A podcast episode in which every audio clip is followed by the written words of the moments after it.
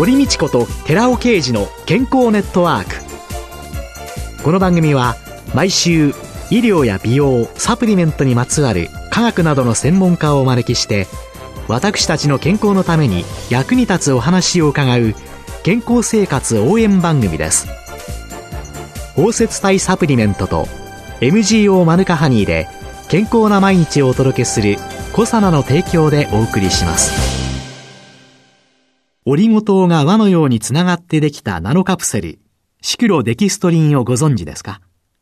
シクロデキストリンはサプリメントに含まれる有効成分を包み込んで熱や酸化から守り体内への吸収率を高めます。コサナではシクロデキストリン研究の第一人者神戸大学医学部客員教授の寺尾啓治社長による出張セミナーのご依頼を随時受け付けています。サプリメントにまつわる科学にご興味のある方は、ぜひ一度ご相談ください。お問い合わせは平日の午前9時から午後5時半までフリーダイヤル0120-496-537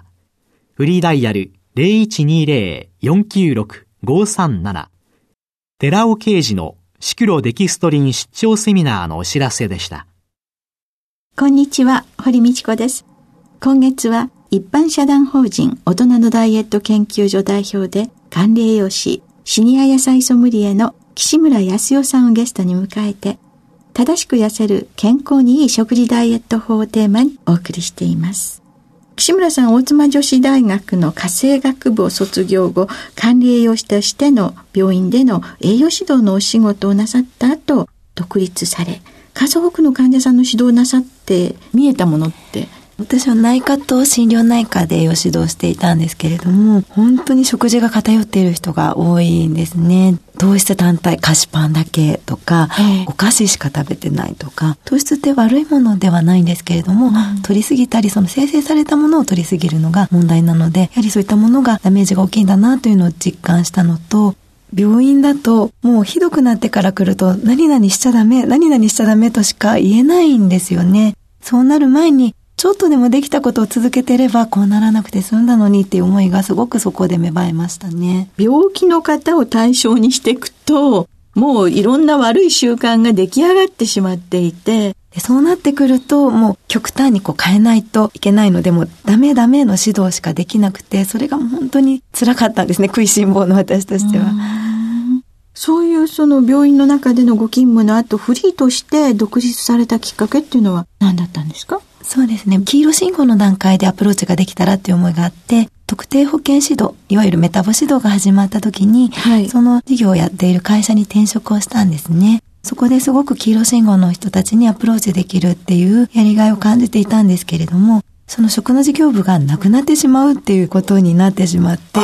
骨を埋めるつもりで入ったその会社の食の事業部がなくなっちゃう、どうしようって思った時に、いろいろ背中を押してもらうきっかけがいろいろあったのと、メタボの指導とか、メタボのことっていうのは、ごく一部の人しか指導が受けられなかったりするので、うん、もっと幅広い方に病気になる前にそういったことがアプローチできないかなという思いもあって、独立をしたというのもあります。独立して、やっぱり仕事の幅は広がりました？最初はもうフリーって自由っていう風なね、意味ですけれども、フリーって大変だなっていうのは感じましたね。やっぱり自分一人の体なので、お金を稼ぐためにも自分の睡眠時間を削ってみたいな形で、そういう意味ではこうフリーって大変だなと思ったんですけれども、でも好きな食の仕事でできるっていうやりがいをすごく感じて、目の前のクライアントさんが本当に3ヶ月、6ヶ月、2ヶ月で別人のように肉布団2枚ぐらいこう引き剥がしたように別人になったりで痩せると自信が持てて本当にキラキラ輝いていらっしゃるのを目の当たりにすると食の仕事をフリーで選んでよかったなっていうふうに思って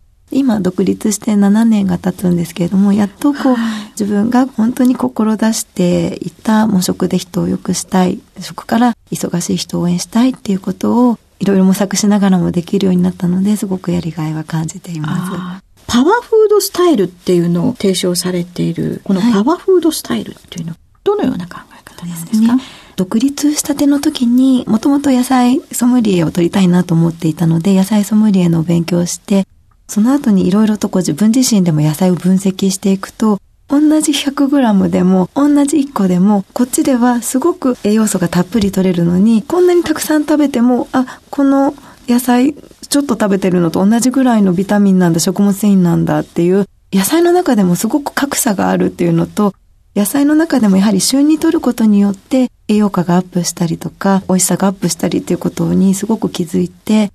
せっかく摂るのであれば忙しい人が効率的にこう少量でも栄養を得やすいように食べるサプリメントのように栄養価の高い旬の野菜を効果的にとってもらいたいなという思いがあってパワーフードスタイルというのを提唱するようになりました。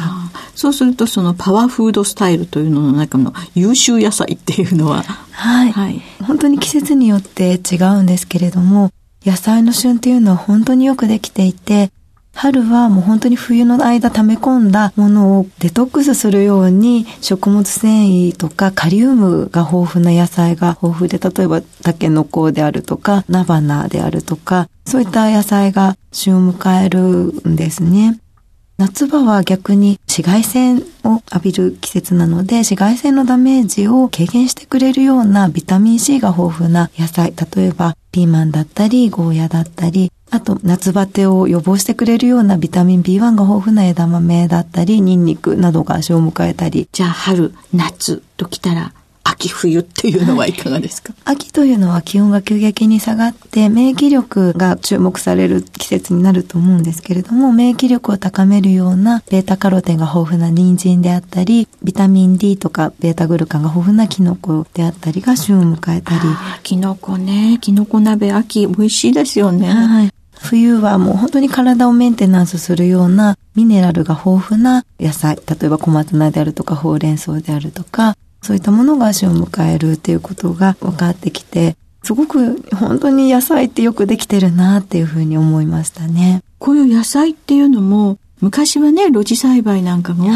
ったんですけれども、はい、今なんてもうビニールハウスの中でってなってくると、やっぱり栄養素って違っているそうですね。あの、露地物とハウス栽培を比べた研究もあるんですけども、やはり露地物の方がビタミンとか抗酸化作用が高いっていう研究がいろんな野菜で出てますね。最近あの農園を貸し出してっていうようなところがね、はい、いろんなところにできてきて、自分でお作りになる方もね、いろんなところでいらっしゃるけれども、そういう楽しみも旬の野菜、この時期にこれが取れるのかっていう季節感もなくなっているので、でね、年中いつでも同じものがあるから、そういえばこれは冬寝とか夏寝とか意識しないで撮ってたなっていうのをね、しみじみ今そういえばそうかって 感じました。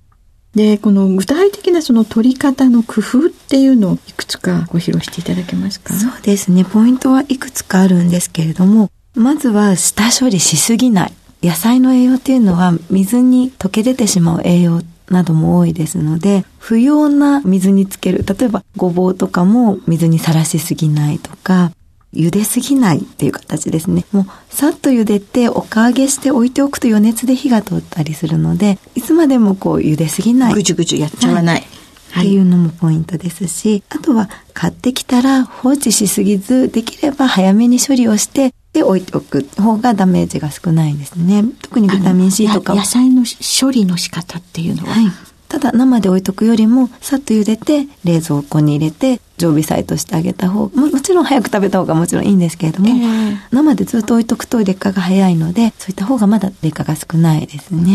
なんかね、やっぱりお仕事している人なんかだと毎日買い物になんかも行けないし、一週間分買っておいて冷蔵庫の中で、はい、あらふにゃーってなってて、はい、忘れてたわっていうのなんかがよくあるんだけど、はい、買ってきた時にさっと湯がいて、冷蔵しておけばいいんだそうですね。冷蔵とか長期間の場合は冷凍してあげたりするといいと思います。うん、ほうれん草などは特にこう葉物野菜ってビタミン C が減りやすいので、え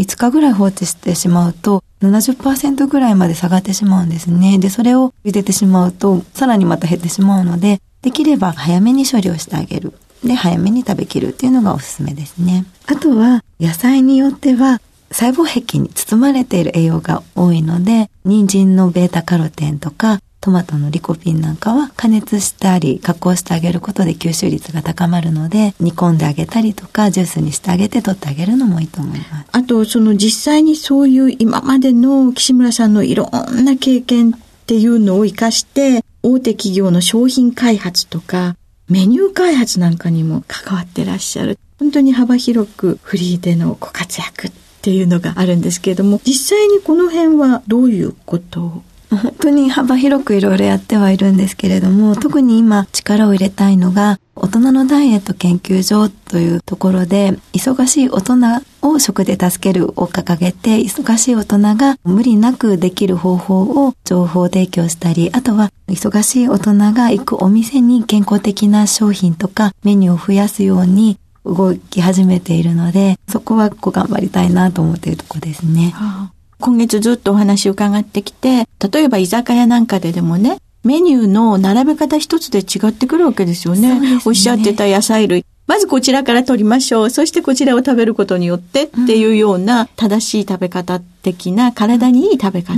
の順序とかっていうのがメニュー一つにでも書いてあったら全然違いますよね。ね会食が続いて本当はダイエットしたいんだけど、でもみんなの手前みたいに思ってる人もいらっしゃるので、そういう方のこう目安となるような商品を分かりやすく伝えていきたいなという思いがあって、大人のダイエット研究所でリセットご飯マークっていうのを作って、大人のダイエット研究所がおすすめする美味しく食べながらもダメージが少ない商品をこう認定していくような制度を考えていて、今コラボ開発をしたりしているところなんです。それは食べ過ぎちゃった時にこれを食べると前日のあれがリセットできますよという。っていうのもありますし、えー、あとは普段食べているがっつりとしたものをいかにがっつりしたままヘルシーに隠れ技でなっているかみたいなちょっと工夫したメニューなども今コラボで開発したりしています。ああ。じゃあ、そういうのがいろんなスーパーやコンビニに並んでくる日もあるんでしょうか？そうですね。それを目指して、本当に忙しい人たちが行けるお店にどんどん増やしていきたいなと思っています。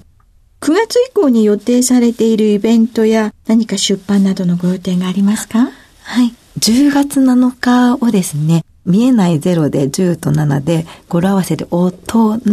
のダイエットの日ということで、忙しい大人が健康的に食を見直すきっかけとなる日ということで、日本記念日協会さんの方で認定していただけたので、その日にあのイベントを開催しようと思っていますので。ダイエットの日。はい。これどんなイベントが予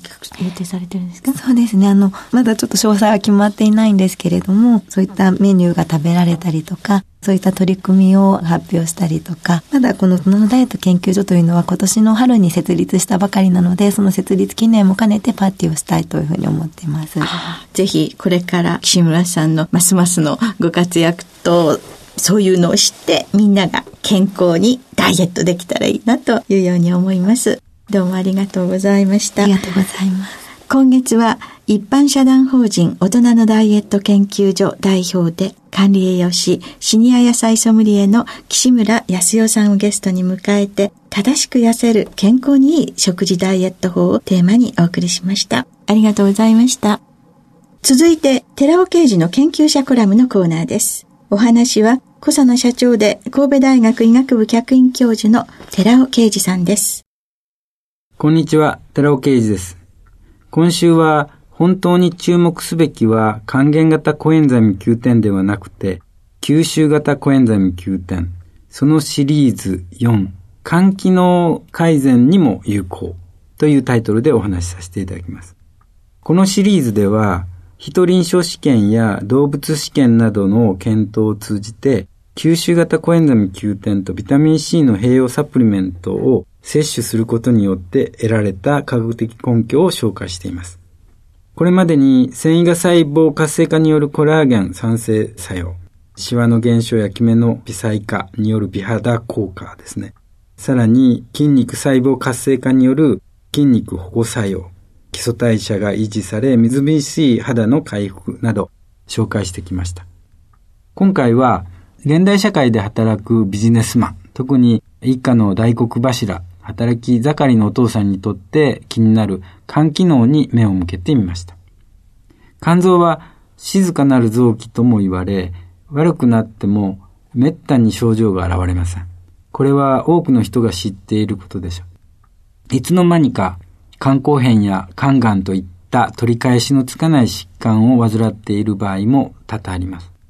その点でも肝機能障害を予防することは大変重要なわけです。肝機能が正常かどうかの評価に使われるバイオマーカー。これは人間ドックでもおなじみで、最近よく知られてきた AST、アスパラギン酸アミノトランスフェラーゼっていう酵素なんですけども、AST って略します。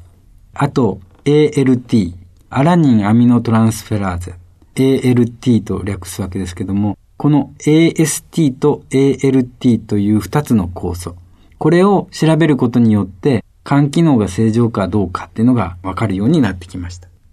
AST は肝臓に多く含まれる酵素で、肝臓を構成している肝細胞の障害の程度を測ることができます。肝臓が障害を受けて肝細胞が壊れると、細胞中から血液中に大量に流れ出し、血液検査で検出されるわけです。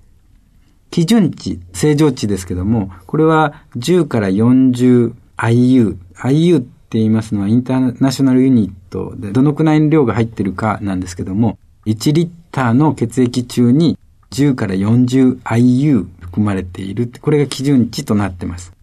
この基準値10から40を超す場合は、急性肝炎や肝硬変などの肝障害が疑われるわけです。また ALT も主に肝臓に含まれる酵素で、肝臓に障害があると肝細胞が壊れて、血液中に流れ出るために数値が上昇します。ALT の正常値は5から 40IU。まあ、どちらも40までということになるわけです。血中の AST と ALT の検査データを比較し、どのように肝障害が引き起こされているかなどを推測することができるわけです。ALT、AST ともに正常値を超えている。そして AST が超えている。それから ALT が超えている。3人の男性に吸収型コエンザミ Q10 とビタミン C を配合したサプリメントを6週間摂取してもらいました。それ以外の生活環境は変えないでくださいっていうことを約束してもらっています。で、その結果、3人全人の異常値が示されていた AST、ALT は共に減少しまして、すべてが正常値に収まったということでありまして、このサプリメントによって肝機能障害が緩和されていることが示唆されたわけです。お話は小佐奈社長で神戸大学医学部客員教授の寺尾啓二さんでした。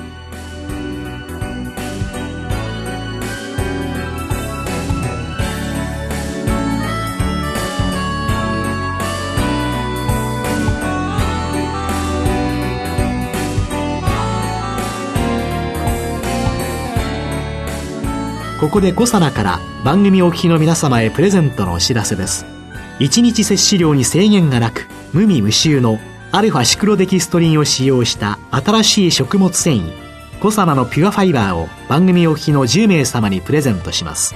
プレゼントをご希望の方は番組サイトの応募フォームからお申し込みください。コサナのピュアファイバープレゼントのお知らせでした。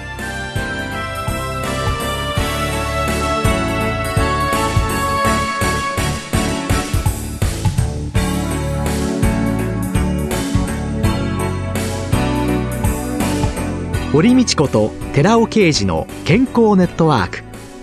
この番組は包摂体サプリメントと MGO マヌカハニーで健康な毎日をお届けする「コサナの提供」でお送りしました。